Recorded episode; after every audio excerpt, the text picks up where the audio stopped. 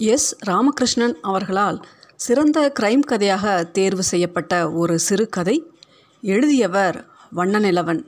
கதையின் பெயர் மிருகம். நார்பெட்டியில் கொஞ்சம் சுள்ளி விறகுகளைத் தவிர வேறே ஒன்றுமில்லை. ஆனாலும் கூட பெட்டி கனமாக இருந்தது. பெட்டியை இறக்கி கீழே வைத்துவிட்டு ஓரமாக நின்றிருந்த குத்துக்களின் மேல் உட்கார்ந்தார் சிவனு நாடார் அவர் உடம்பிலிருந்து அடித்த நாற்றம் அவருக்கே குமட்டியது. பீடி கொடுத்தே ஏழெண்டு நாட்களாகிவிட்டது. இன்னமும் பீடி வாடை முகத்துக்குள் வீசியது. வரிசையாக எல்லா வீட்டு புறவாசல்களுமே சத்தமே இல்லாமல் கிடந்தன. நாலைந்து வீடுகள் தள்ளி ஒரே ஒரு காக்கை மட்டும் ஒரு மண் சுவர் மீது உட்கார்ந்து பார்த்து கொண்டிருந்தது. நேற்று காலையில் வண்டி மலைச்சி அம்மன் கோயில் பக்கம் போகும்போது ஒரு காக்கை தலைக்கு மேலே பறந்து போயிற்று. அதுக்கு முன்னால் காக்கையை பார்த்து இரண்டு மூன்று நாட்கள் இருக்கும். மண் சுவரில் உட்கார்ந்திருக்கிறது. அதே காக்கை தானே என்று நினைத்து கொண்டே வீட்டை பார்க்க திரும்பினார். ஒரு வெள்ளை நாய் அந்த வீட்டு புறவாசல் கதவு இடைவெளிக்குள் முகத்தை சொருகி திறக்க பிரயாசப்பட்டு கொண்டிருந்தது. கதவு கொஞ்சம் கொஞ்சம் திறந்து திரும்பவும் மூடிக்கொண்டது. சிவன நாடாருக்கு சந்தோஷமும் ஆச்சரியமும் தாங்க முடியவில்லை. வேகமாக எழுந்து வீட்டை பார்க்க நடந்தார். இவர் வருகிற சத்தம் கேட்டு நாய் இவரை பார்த்துவிட்டு திரும்பவும் கதவை திறக்க பிரயாசப்பட்டது. குனிந்து கல்லை தேடினார். எங்கேயுமே கல்லை காணவில்லை. மழையில் கரைந்து போய் நின்றிருந்த மண் சுவரிலிருந்து துண்டு செங்கல் ஓட்டாஞ்சல்லி ஜல்லிக்கற்களை பெயர்த்து எடுத்து நாயை பார்த்து எறிந்தார். நாய் தூர ஓடிப்போய் நின்று கொண்டது. அது பக்கத்தில் வருவதற்குள் கதவை தள்ளி திறந்து கொண்டு வீட்டுக்குள்ளே நுழைந்து விட்டார். கதவை சாத்தினதும் நாய் ஓடி வந்து கதவுக்கு பக்கத்தில் வந்து நின்று கொண்டது. வீட்டுக்குள்ளே நுழைந்ததும் அவருக்கு ரொம்பவும் திருப்தியாக இருந்தது. அந்த வீட்டுக்கு இதுக்கு முன்னால் எத்தனையோ தடவை வந்திருக்கிறார். அந்த வீட்டில் நடந்த கல்யாணத்துக்கெல்லாம் இவரே வேலை செய்திருக்கிறார். இரண்டே கட்டுள்ள வீடு அது. அந்த அடுப்படிக்கு அப்புறம் ஒரு பட்டக சாலை இருந்தது. பட்டக சாலைக்கு வெளியே அழிப்பாய்ச்சின ஒரு திண்ணை மட்டுமே உண்டு. அடுப்படிக்குள் தெரிய அவருக்கு கொஞ்சம் நேரம் ஆயிற்று இருட்டோடு அடுப்பு சாம்பல் கலந்த வாடை வீசியது. கொஞ்சம் நேரம் கழித்து பார்வை தெரிய ஆரம்பித்தது.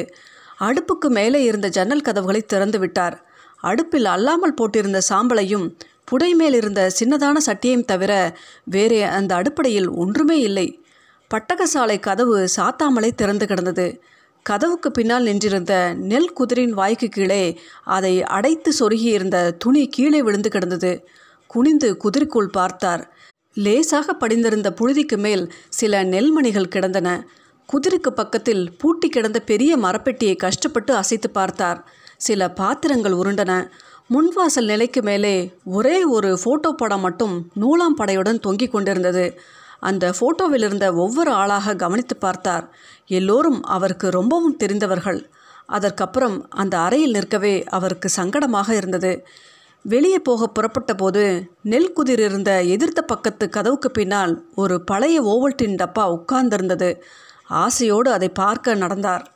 அருகே போனதும் அதிலிருந்து எறும்புகள் போய்க் கொண்டிருந்ததை பார்த்து சந்தோஷமாக இருந்தது. டப்பாவை தூக்கி மூடியை திறந்து பார்த்தார். அடியில் கொஞ்சம் கரும்பு கட்டி தூள் கிடந்தது. அந்த தூளை வைத்து இரண்டு வேளை காஃபி போடலாம். டப்பாவை தரையில் வைத்து கதவுக்கு முன்னால் உட்கார்ந்து தட்டினார். எறும்புகள் சிதறி ஓடின.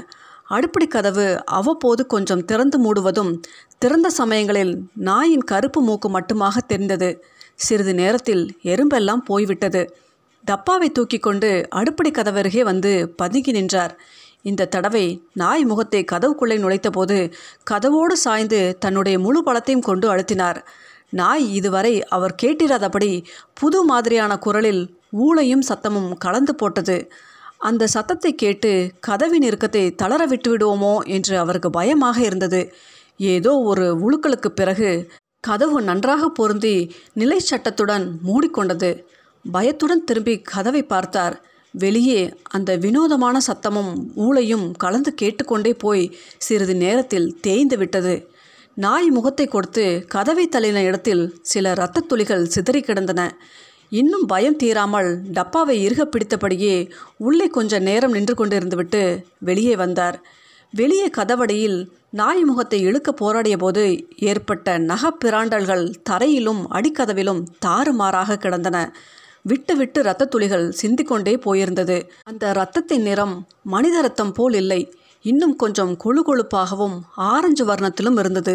நிமிர்ந்து எதிரே பார்த்தபோது மண் சுவர் மீது நாலைந்து வீடுகள் தள்ளி முதலில் பார்த்த காக்கை இந்த வீட்டில் வந்து உட்கார்ந்து இவரையே பார்த்து கொண்டிருந்தது. டப்பா வைத்திருந்த கையோடு வீசி ஆட்டி விரட்டினார். வாயிலிருந்து சத்தமே வரவில்லை. காக்கை அசையாமல் உட்கார்ந்திருந்தது. குனிந்து நாயை விரட்ட முதலில் இருந்த செங்கல் துண்டை எடுத்து வீசினார். காக்கை வேறு எங்காவது பறந்துவிடும் என்று எதிர்பார்த்தார். இரண்டு வீடுகள் தள்ளி இதேபோல் இருந்த மண் சுவரின் மேல் போய் உட்கார்ந்து கொண்டு இவரையே பார்த்து கொண்டிருந்தது. நாய் ஒளிந்திருக்கும் என்று நினைத்து கொண்டு ரொம்பவும் ஜாக்கிரதையாக தன் கண்ணு கெட்டின தூரம் வரை எல்லா பக்கங்களிலும் பார்த்து கொண்டே தன் வீட்டுக்கு போனார். தெருவில் எல்லா வீடுகளும் பூட்டி கிடந்தது. அந்த பகலிலும் பயத்தை கொடுத்தது. அந்த நாய் எங்கேயாவது ஒளிந்து கிடந்து தன்னை தாக்கும் என எண்ணினார். நாய் வந்தால் ஏதாவது ஒரு பக்கம் ஓடி தப்பித்துக்கொள்ள முன்னெச்சரிக்கையாக நடுத்தெருவில் நடந்து போனார்.